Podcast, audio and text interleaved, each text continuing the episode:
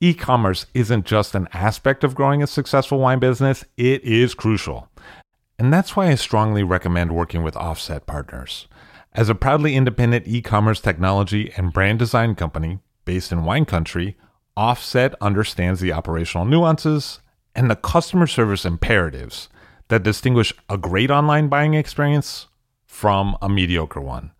And that's why leading and legendary brands like Saxum, Arnott Roberts, and Kermit Lynch Wine Merchant choose Offset's proprietary commerce technology platform to power their DTC sales.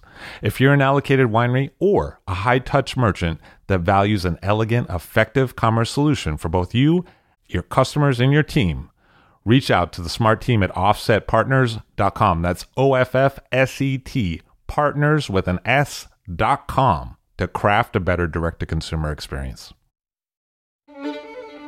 I'll drink to that, where we get behind the scenes of the beverage business. I'm Levi Dalton. I'm Erin Scala. And here's our show today.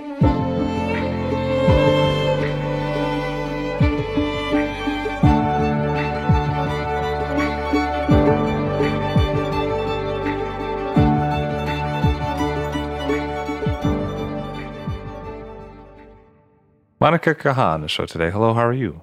I'm fine, thank you. Nice to see you. So, you're an Austrian wine importer today, but originally you were cooking in New York City. So, I have different phases in my life. And uh, I guess um, the wine phase started in 2003. But before that, I had a restaurant in New York uh, where obviously wine was a part of my life at that time already in 2000, uh, we closed the restaurant to open a new restaurant. And unfortunately, 2001 changed everything. And um, basically, I was thrown off my course and plan to open this restaurant, which up to this day is not totally out of my system. Um, I lived across the World Trade Center, and um, the uh, events of that day um, obviously changed everything. I lost my apartment. I was traumatized by this day. I was in the building when both planes hit the building and buildings, and I was also there when the buildings collapsed. And as a matter of fact, my building was also damaged, and I'm I can't believe that I actually survived this without any harm. Ten days after that, I went to Austria because I didn't really know what what to do. My investors pulled the investment out, so the restaurant was out of the question, and uh, I couldn't live in the building until the end of November. I didn't really want to um, stay in New York at that time for many reasons. I was I had some sort of stress from the experience, and I was very disappointed that. Uh, the investors pulled the money out. So I was like, it's time for going back to Austria. And so 10 days after the event, I was in Vienna, kissing the floor in, on the airport because I was kind of afraid still. I, I was traumatized by every sound, by every uh, plane flying close. And um, I, um, at that time, did not know where my life was going. And as a matter of fact, I was sitting on a park bench somewhere in Vienna thinking, what the hell am I going to do? I miss New York. I miss my friends. I, I, what should I do? Should I open a restaurant in Vienna? Should I? And the phone rang, and a journalist friend of mine called and said, "I heard, I just heard you are in Vienna. Um, are you available? We are." Uh, a friend of mine is opening a, a, actually renovating a restaurant and changing the concept and he's looking for somebody to bring in some international touch as well as we know you know how to cook austrian food and um, so would you like to interview? And i said sure. And it happened to be a very influential man who has um, uh, who has been in the advertising world and uh, now wanted to branch into restaurants and wine.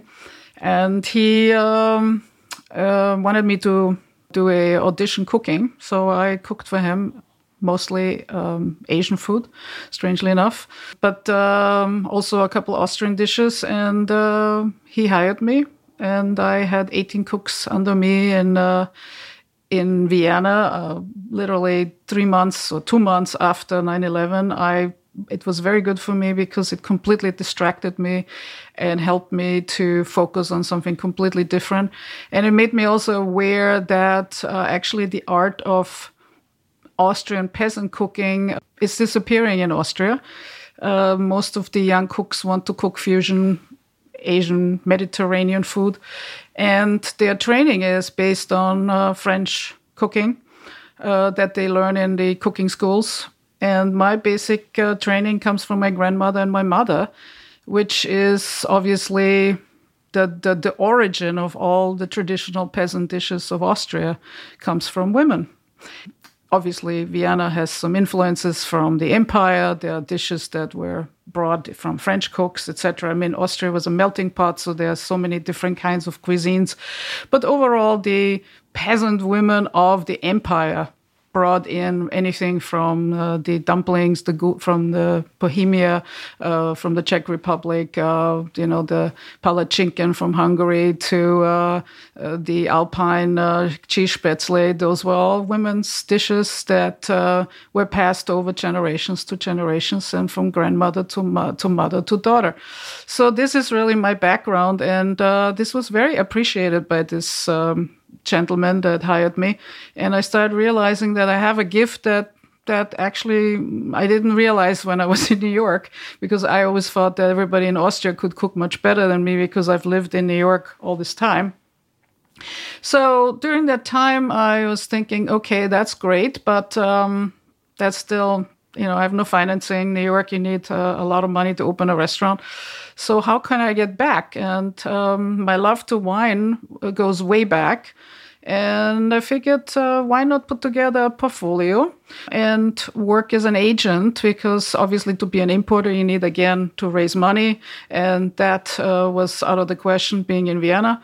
So I figured, why don't I go to some of the winemakers that I have already met during my time as a restaurateur, uh, approached him and said, "Hey, I'm, i would like to put together a portfolio of wines that I really personally like and uh, that I stand behind. That fits also to my food.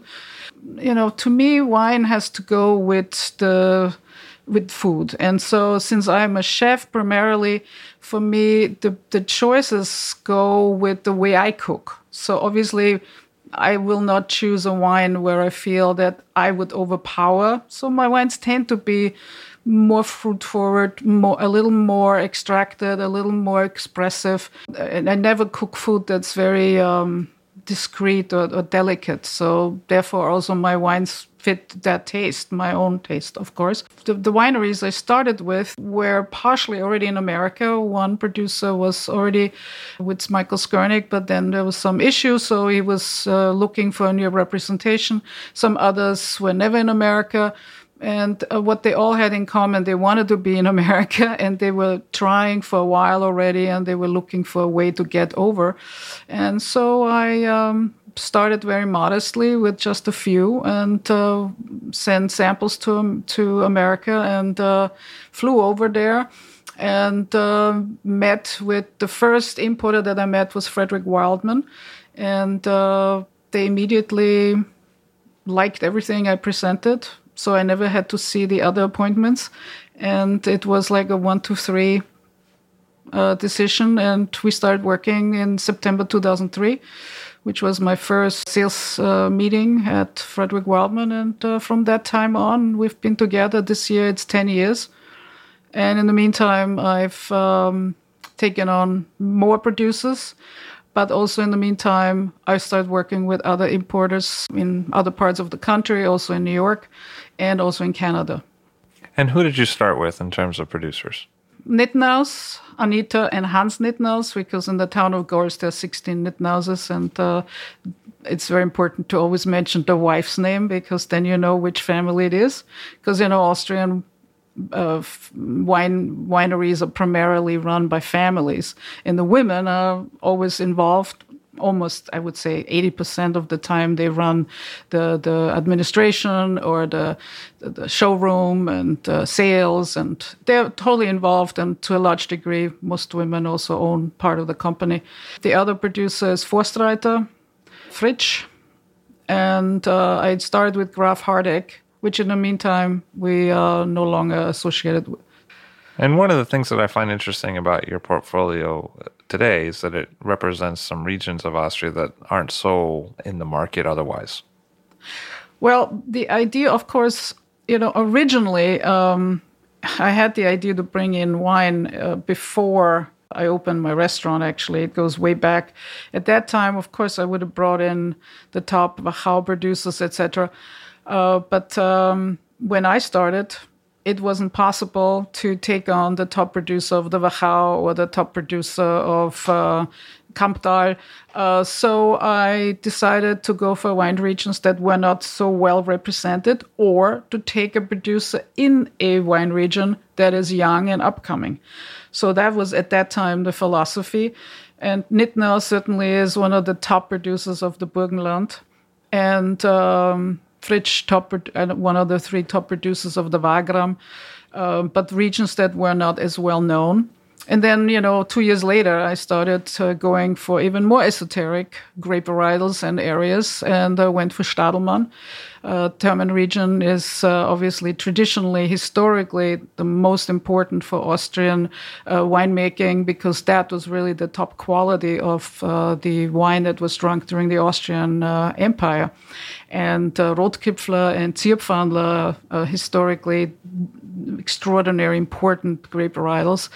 And uh, Veltliner is like a young um, uh, brother of these two uh, varietals.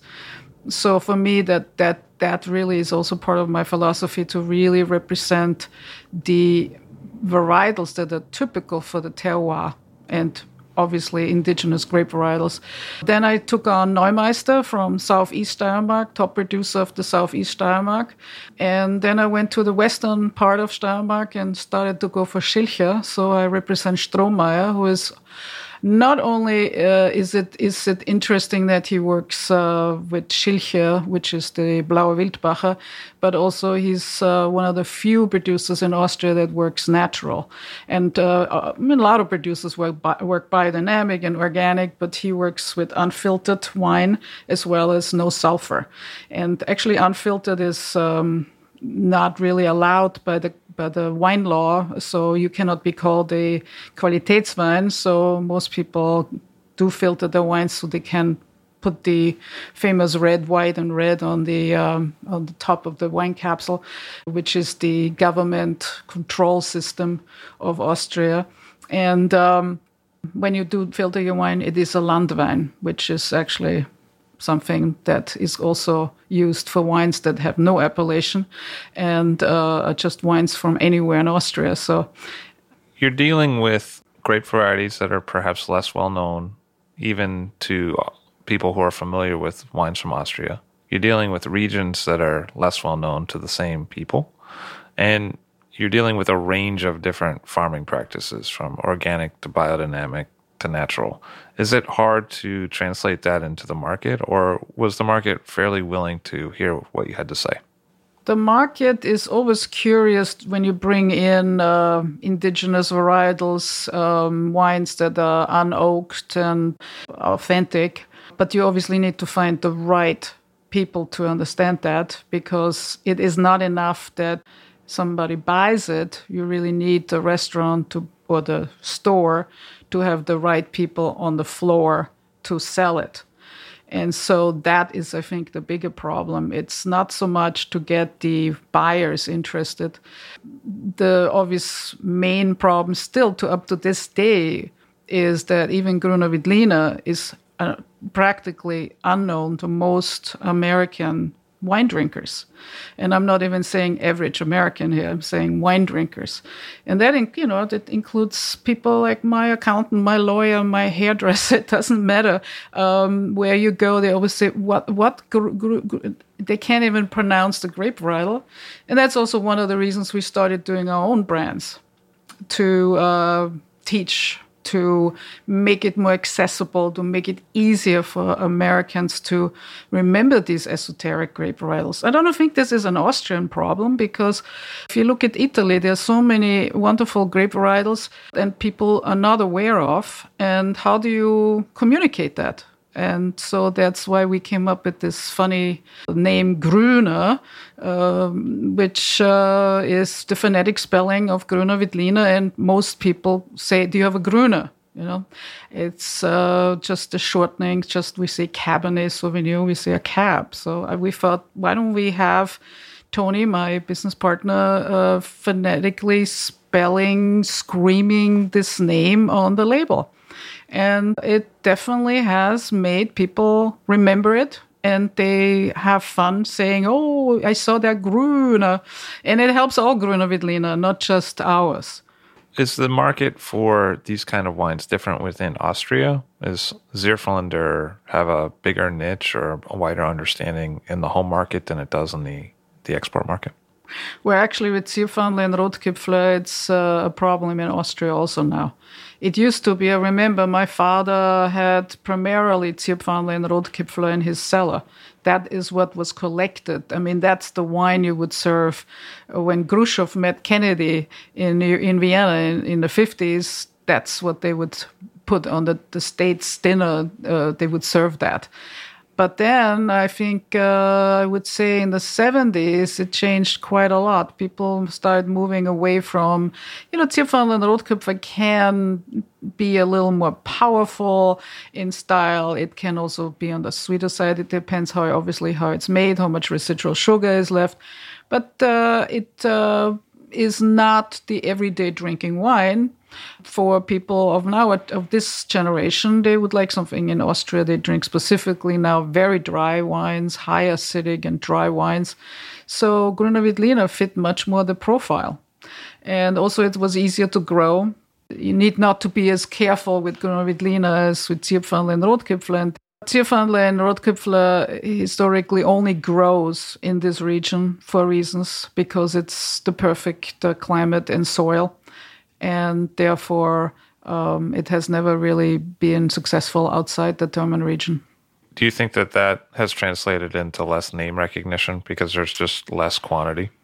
Yes, absolutely, and specifically, even within within the Thermen region, the uh, a lot of the producers switched to Rotgipfler and Zierfandler there's literally very little of Zierfandler grown, and actually the best uh, vineyards that are left of Zierfandler are with the Stadlmann family because the grandfather believed that that was the more noble grape varietal, which it is because it ages much longer and better.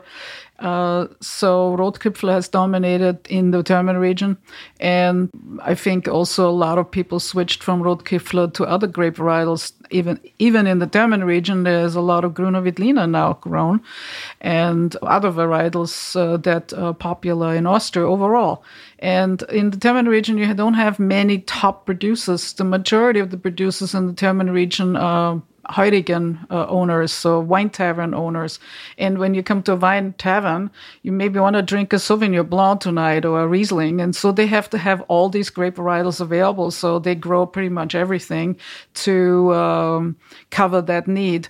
And also, let's not forget, uh, the Thermen region also is perfect for red wine. So there uh, is part of the Thermen region is Pinot Noir and St. Laurent.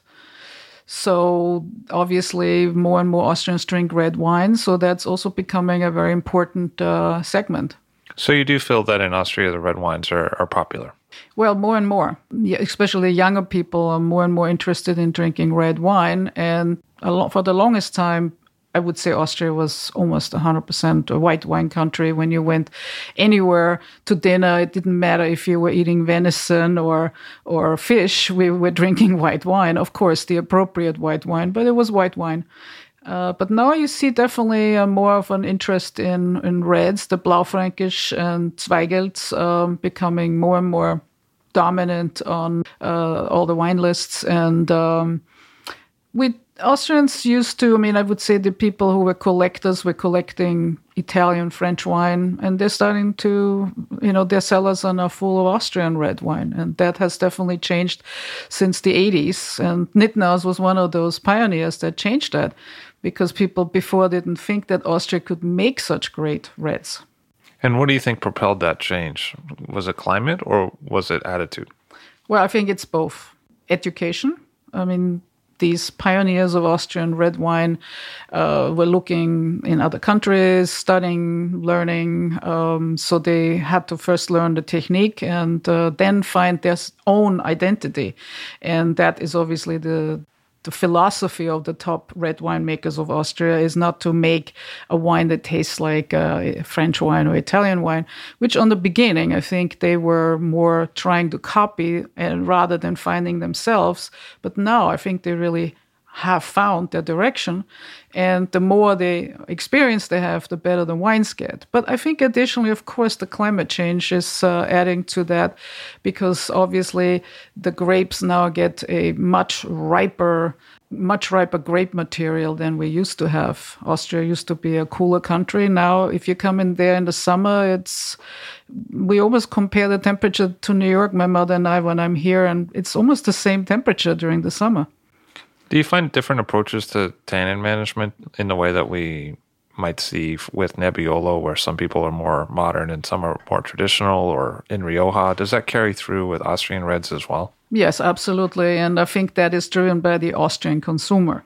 Obviously, the Austrian consumers who want to drink a new world style uh, red or white and so the market reacts. So there are Austrian uh, winemakers who want to cover the Austrian market needs, and so they make anything. You can in Austria can pretty much get a an over oak Chardonnay to a uh, new world powerful red. And if you're in a blind tasting nobody would know that this is austrian.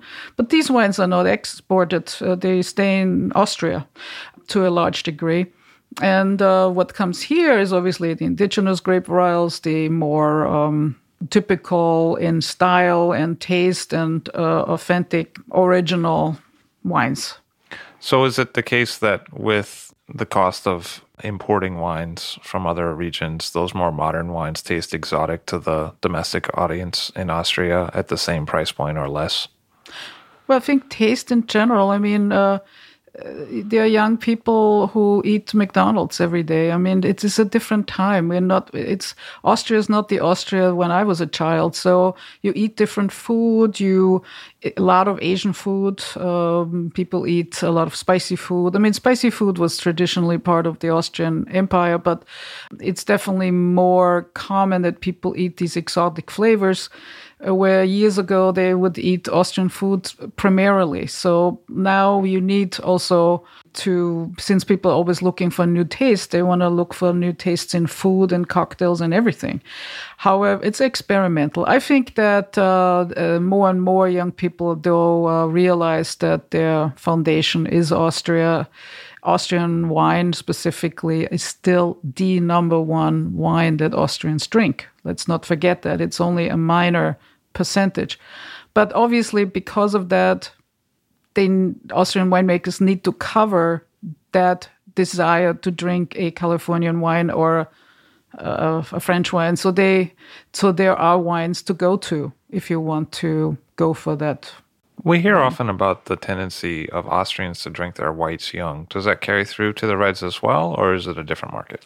It's true. Uh, the Austrians drink the wines too young. It's uh, it's uh, that goes back. I, I, really feel that Austria still, even though it's such an old wine country, going back 4,000 years, we still are a young wine country when it comes to drinking wine, not just for fun and to, you know, quench your thirst. I mean, there is still uh, the need to educate people that, you know, you don't drink a red when it's not ready and so on and so on. But um, I mean, how many people drink uh, aged reds here? I mean, also a small group of people. So you spoke a little bit about the Thermen region. What about a region like the Burgenland? You import a producer from there. What should I know about reds from the Burgenland these days? Well, I, I import actually three different wineries at the moment. Uh, Hans and Anita Nittnaus from Gols, from Neusiedlersee. They are known for uh, Blaufränkisch as well as Zweigelt, but they also mm, do blends, Austrian uh, traditional uh, wine uh, going back maybe to the late uh, 70s, 80s, started with cuvées. So that was the first, I think, the first thing that uh, you should know is that is a tradition in Austria that there are cuvées. that uh, probably was inspired by Bordeaux. And so they blend, generally speaking, a little bit of international grapes in there. So there could be a little Merlot, there could be a little Cabernet, or uh, maybe um, Syrah even. But primarily, you will always see the majority of the grape is Zweigelt or Blaufränkisch or St. Laurent with uh, the producer Pöckl, which is also from Neusiedlersee, they still are more leaning towards the Bordeaux.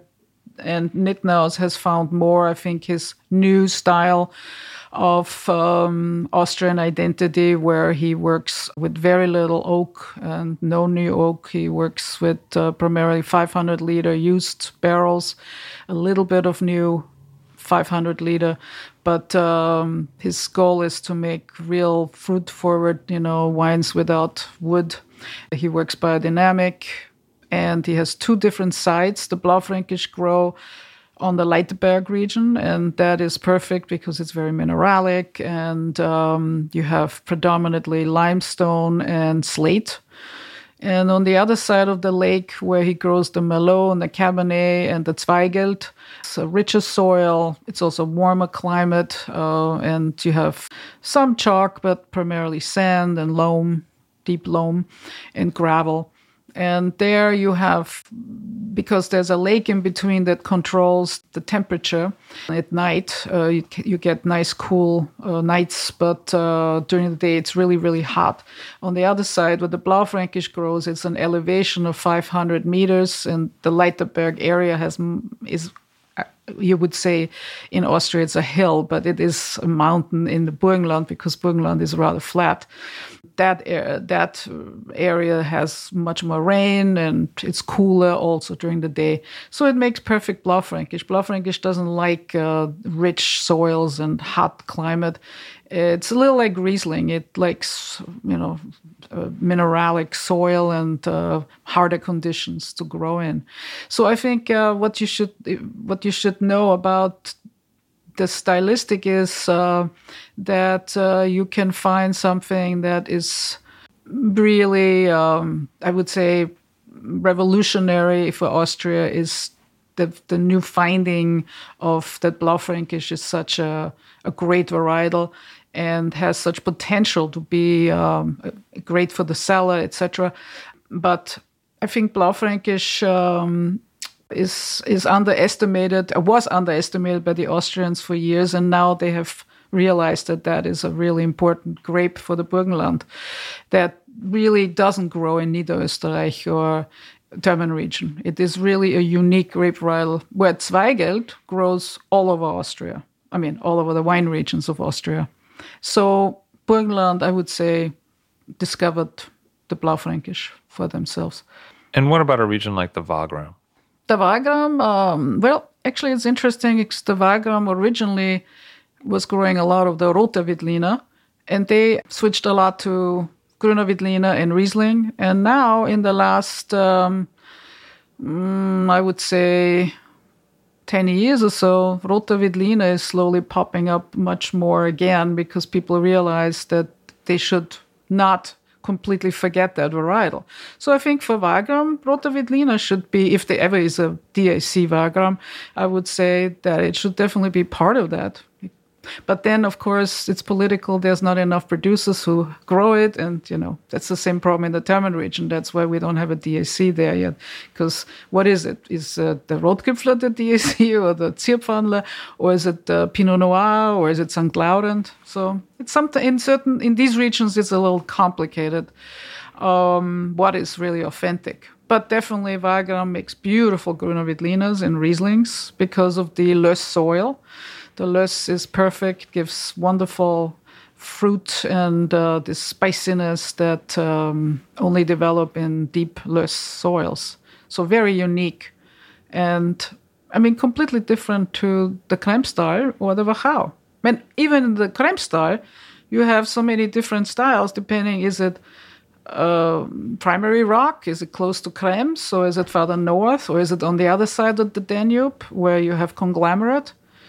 So it is really uh, you know that is the fun about the wine business that uh, you you there's so much out there to choose from And I didn't want to just specifically focus on one area and say, okay, this is, or one or two areas.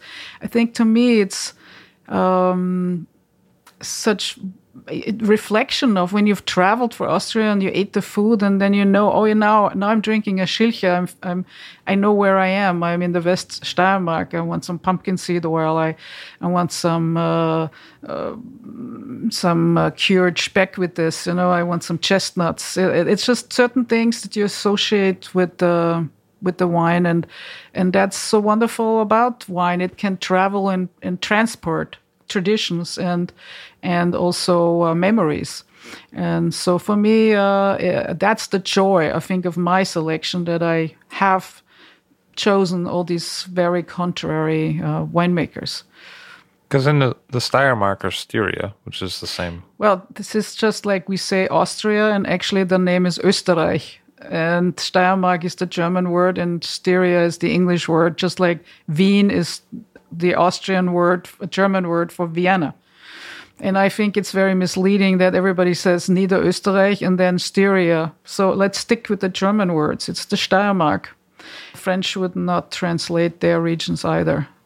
And that's an area where there is quite a bit of wine, but we don't see a lot here in the United States from that particular zone of Austria. Why might that be? Well, because as we tend to always put people in little boxes. We also do that with wine. And Austria is in this little box that says Gruner Veltliner and uh, maybe a little Riesling, but certainly not Gelber Muskateller or uh, Chardonnay or, or Sauvignon Blanc.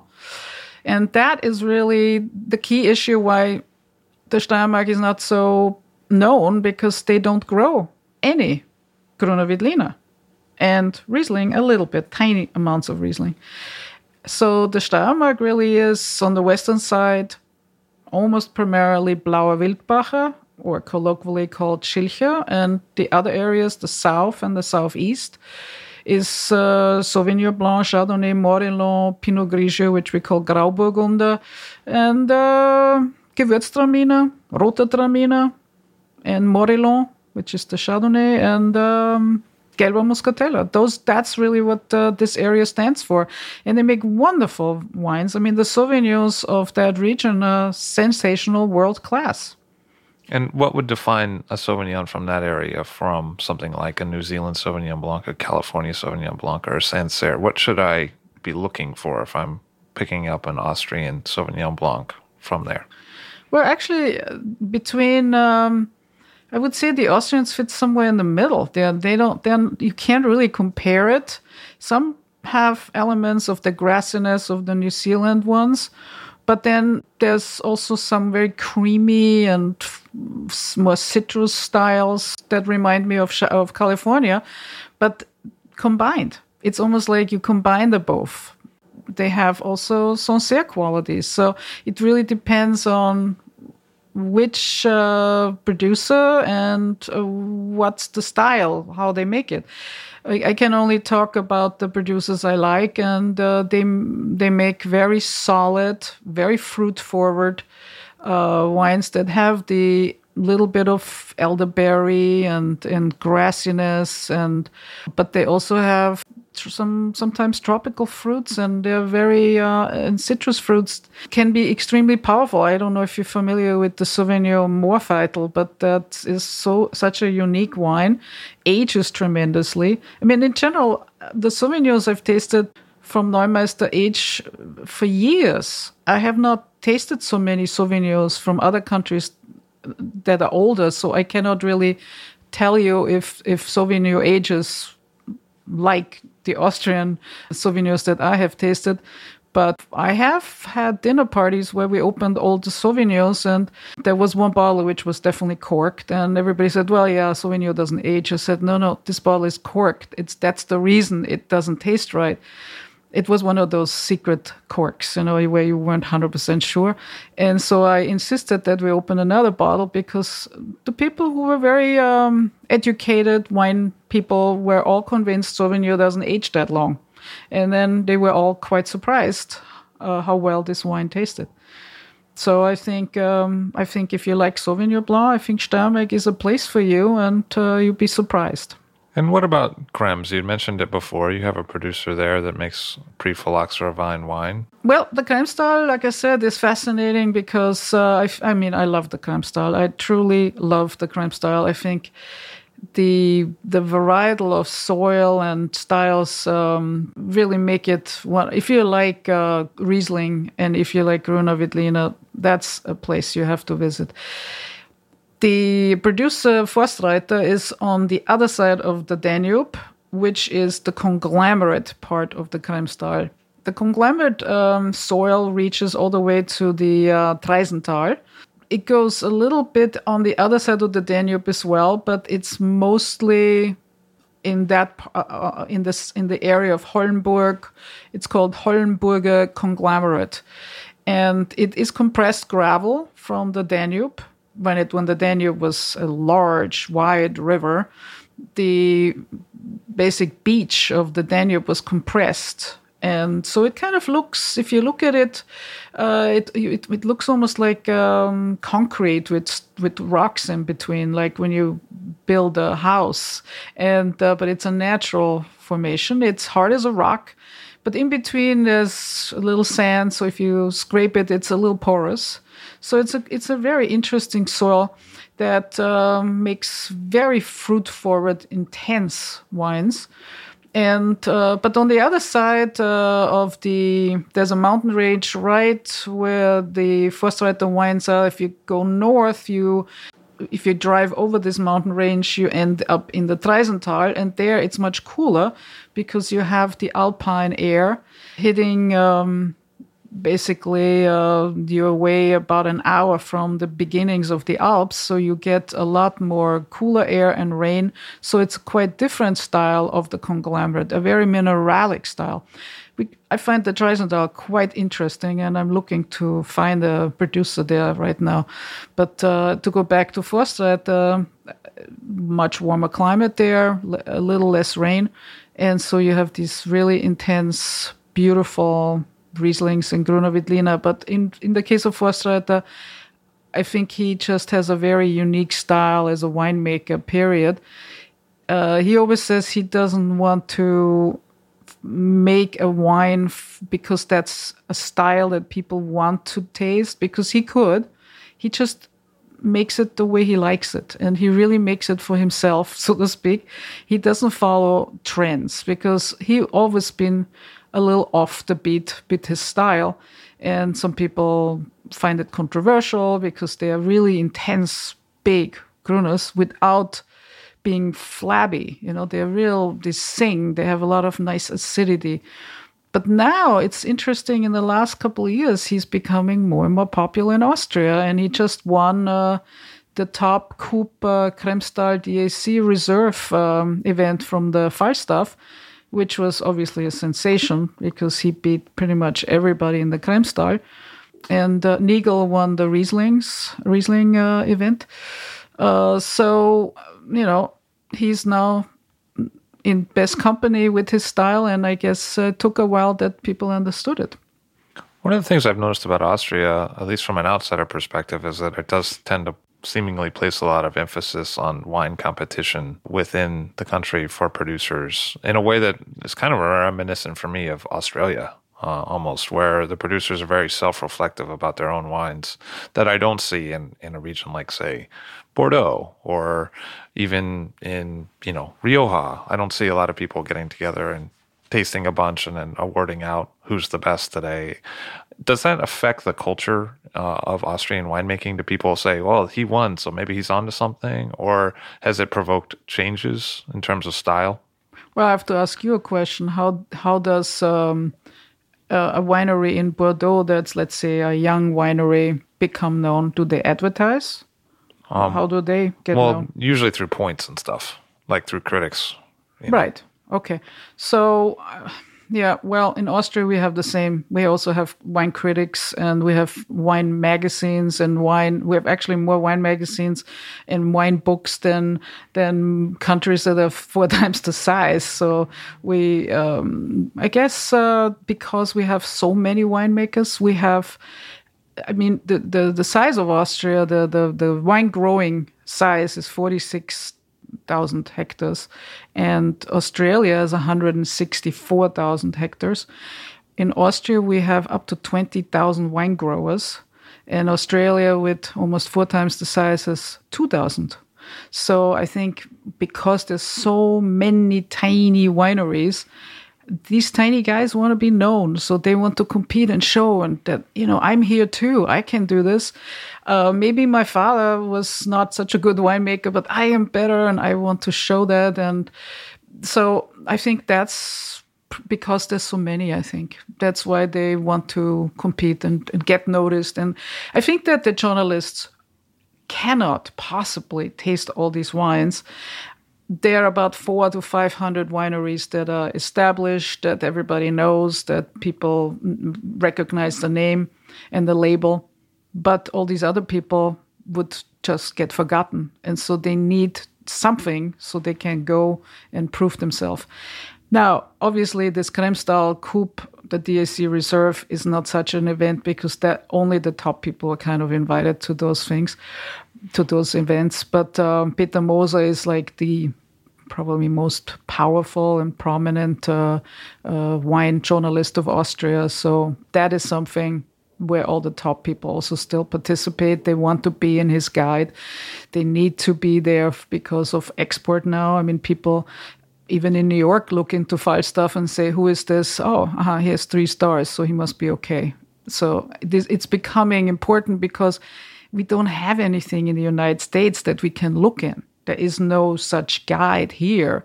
There is no brand recognition for Austrian wine so far. So actually, we're looking very much what the Austrians are saying because that's the only real guide guidance we can give. Um, we we really need. Um, if journalists are listening right now, we really need help with building brand names so consumers not just buy generic wine. Oh, I want a Grüner. It doesn't matter from who. It would be important that people start realizing there is a difference. There are so many really good winemakers, but there are ones that are a little better than the others, and they need to be recognized. Has the quantity issue really hindered that brand building? In other words, if there's so many producers in a fairly small country with a lot of diverse grape varieties and a lot of diverse regions that are all a little bit different, does that limit the quantity and harm the ability to build a stronger brand across a, a market like America? Well, first of all, uh, many of the producers that I mentioned, of those 20,000 wine growers, about 6,000 have their own label the other 20,000 uh, are mostly grow. I mean, the other 14,000 are mostly growers, but uh, nevertheless, um, they don't have a lot of wine. So there are only so many who have the quantities to even be would be able to satisfy the needs for the United States. But we would never be able to compete with the quantities that Italy or New Zealand or Australia offers here. We we just don't have the the capacity. The only way would be that the little guys would be bought by the larger guys, and then it would be just like in Australia that we only have 2,000 winemakers instead of uh, 20,000. I think um, if, for example, America really would go for Austrian wine, and we would all of a sudden see a tremendous amount of of uh, demand.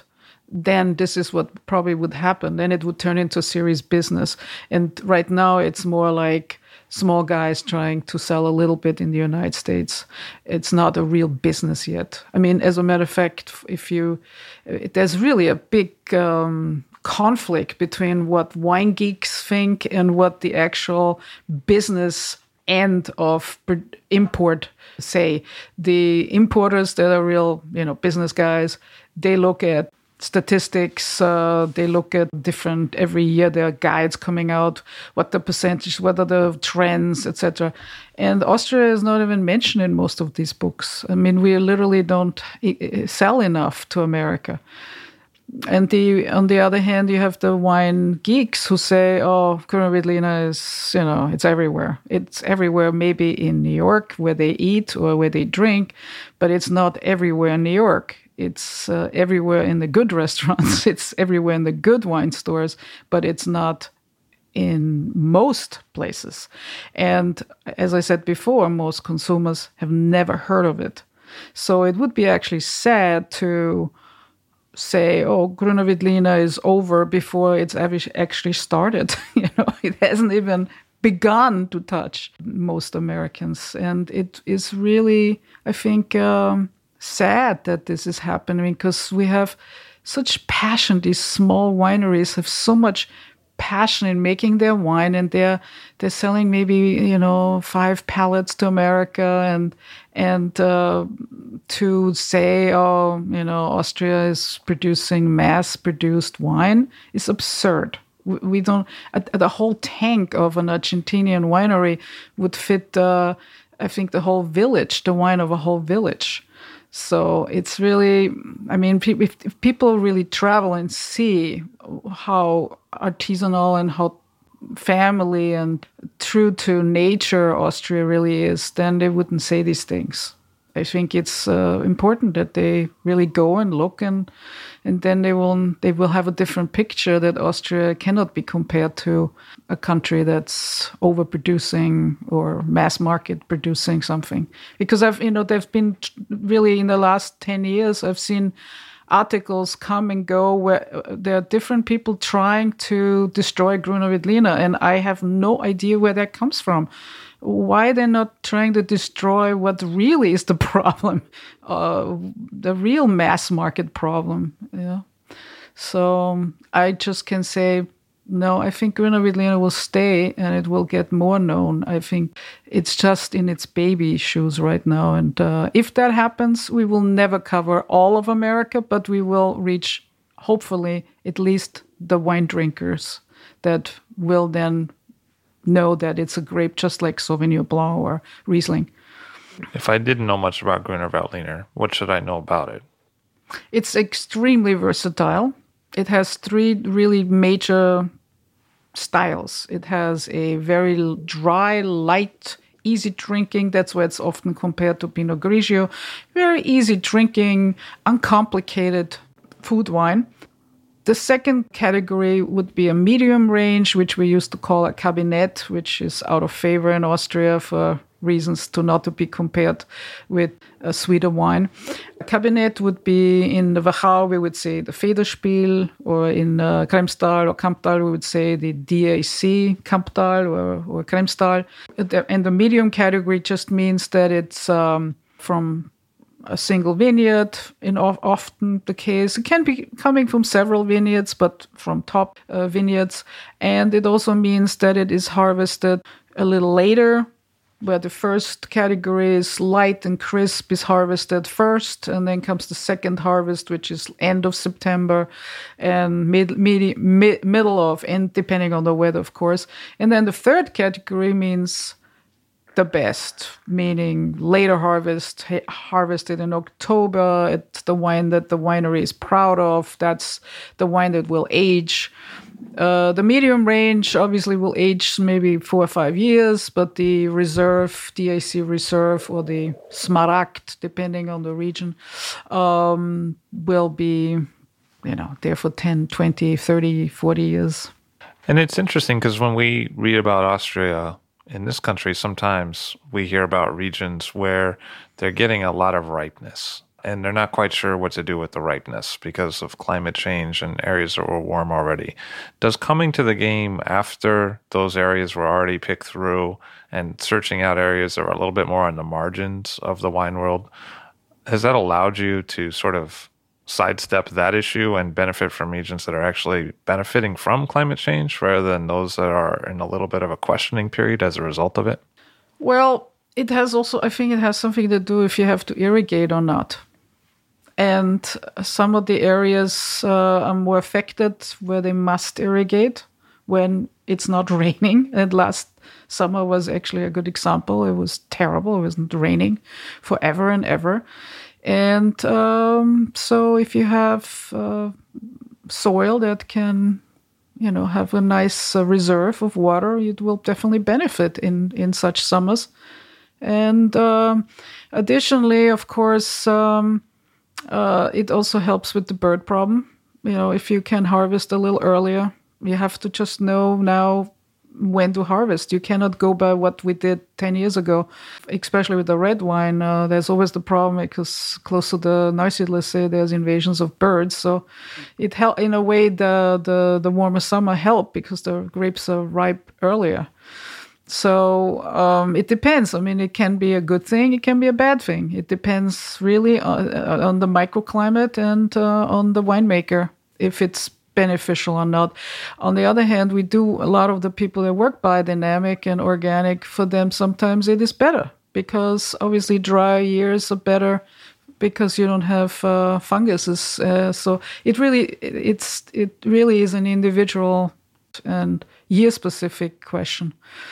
But overall, what you probably also mean is high alcohol. Um, and um, again, that depends on when you harvest. You know, if you wait too long, yes, it can happen. And uh, but since I work with mostly producers who use absolutely no botrytis, it is necessary anyway. We don't want botrytis, so that's I mean that that is maybe also what winemakers from areas say about the Wachau. I mean they they have to irrigate in some some cases, and they have uh, sometimes more botrytis in than Kremstal produces. Don't get, don't get me wrong, I love the Wachau wines, I really do. But uh, that's the rival. Let's say there's a little rivalry between the Kremstal and the Wachau, and that's their argument, not mine. I'm actually would love to represent the Wachau and uh, producer, but it has to be the right one. One of the other rivalries that seems to be going on on Austria today is different organizations certifying biodynamic growers. Uh, you work with a range of different producers in organic and biodynamic. What do you hear from them in terms of different conversations within Austria about farming and certification?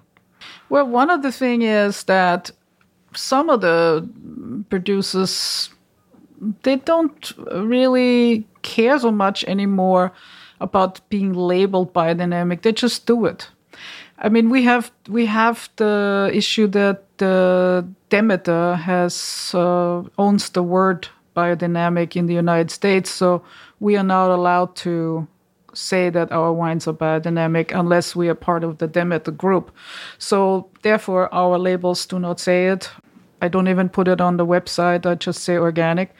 But um, the fact is, they do it and that's really what really counts if you really if you're really uh, only interested or believe people who put something on a label then um, again we become uh, dependent on commercial entities that control everything. And i think it should be especially it should be a little bit more liberal the the whole idea. And then the other side is that i in the case of strohmeier for example he doesn't even want to label himself because he feels that that's a group of people he doesn't need to be part of he does what he does and um, you know the wines speak for themselves and um, I mean, I have uh, Stadlmann does not certify biodynamic, whether with the Respect group nor with the Demeter group. Uh, they just they just like to do it that way, and uh, they certified organic. But in the United States, we are not certified with any producer because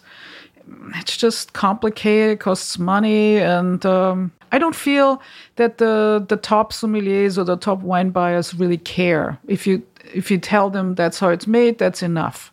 Uh, but then there is a group of people who will never sell you wine because it must certif- be, be certified. And we will lose that segment and they will not believe us. And that's just how it is. And what is the market segment for Austrian wines that are not Gruner Veltliner that are from different areas of Austria, whether they be white or red? Are they being sold at Austrian restaurants? Are they being sold at wine bars looking for something different? uh, to offer their customers.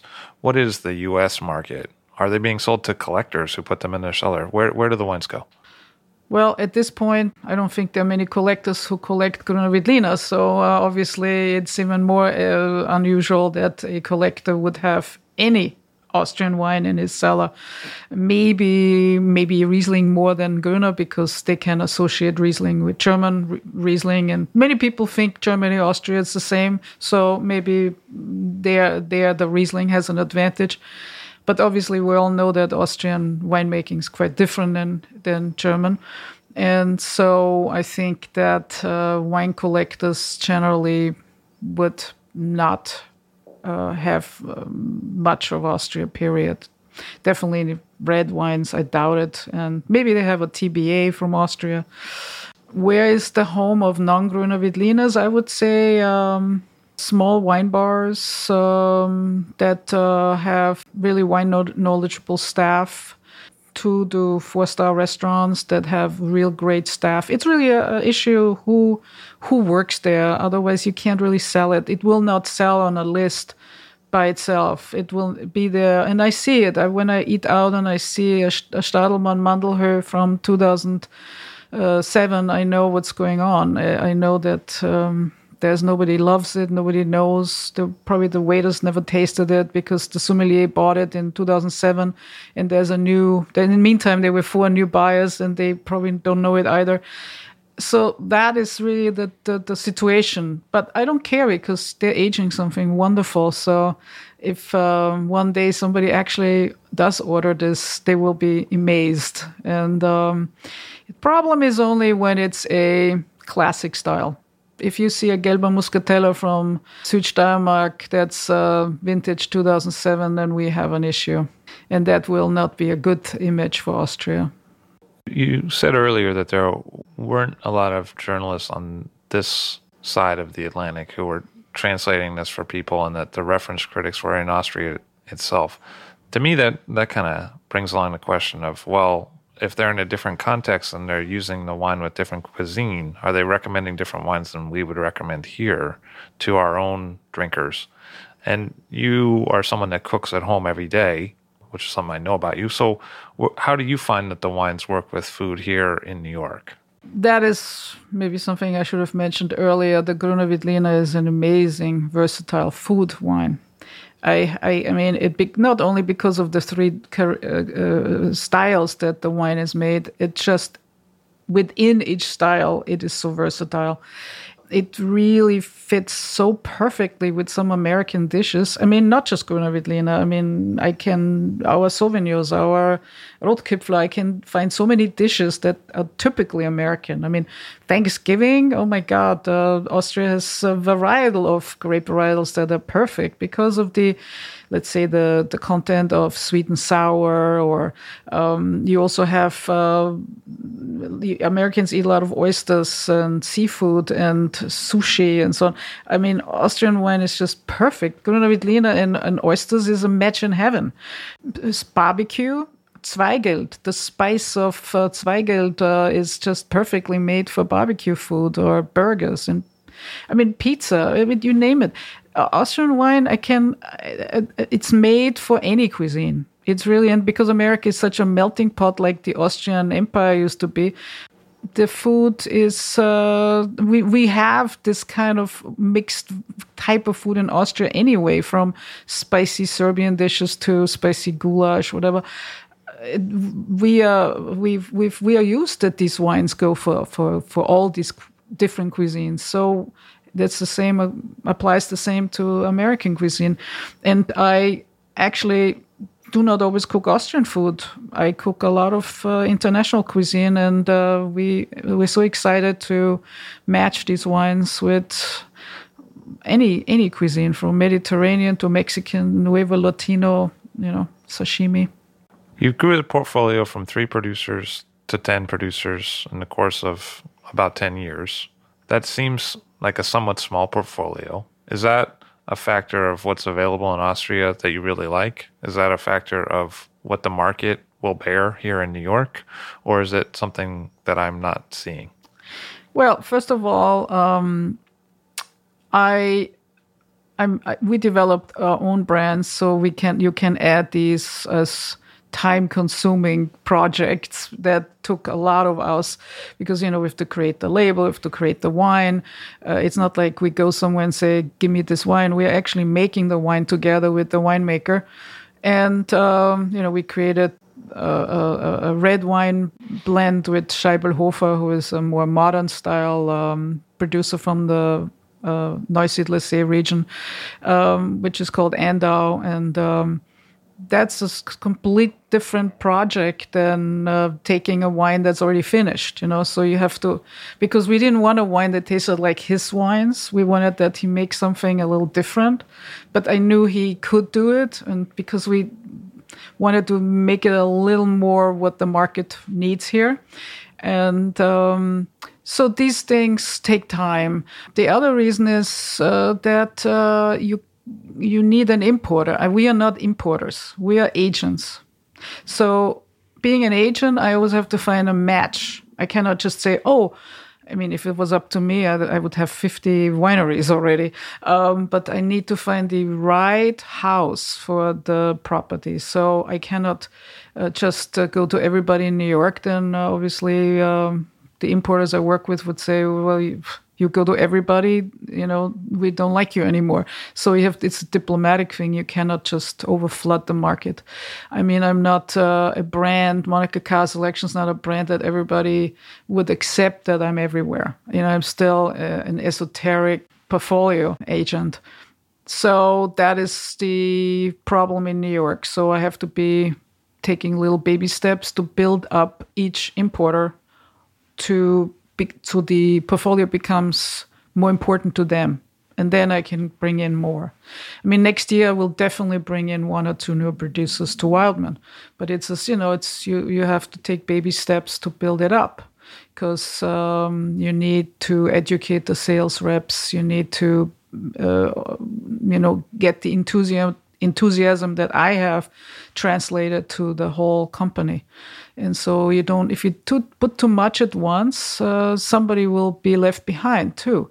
And you don't want that you take on five producers and only one of the five is selling, because then the other four will be unhappy and call me and say, Monika, what's going on?